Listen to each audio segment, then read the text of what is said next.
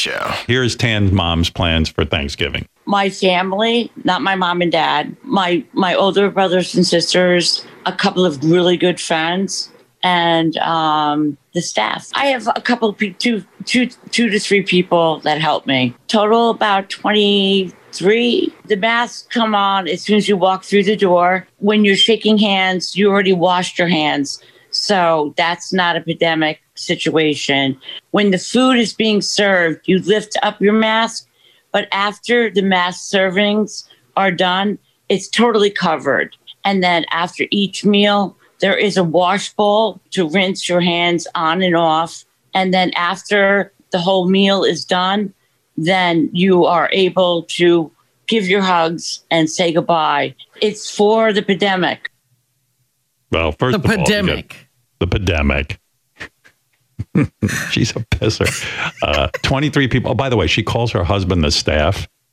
Oh, is that who the Yeah, staff is? that's who this. Yeah, she has no staff. She goes the sta- she calls him the staff because she just you know she can't stand him. He used to be the driver. Now he's the staff. Yeah, he's the staff. So But she's having 20 something people. yeah, yeah. Well, that's why the pandemic is out of control. And you She know there's not going to be this on and off with the mask thing going No. on. That's ridiculous. I like the little finger bowl for washing your hand. Yeah, before you, shake hands, your hands will already be washed. How is that going on when you come through the door? In the fi- in the finger bowl. No, no, no. That's after all the the dinner. Oh, She'll have a finger bowl there. But she says you'll be washing your hands as you come through the door. we asked Tan Mom what they're going to do after they eat. And then she went on this. I don't, you can listen to this. This one I don't understand. She went off on some tangent about COVID that was really hard to follow. I have no fucking clue what she's talking about, but it's pretty crazy.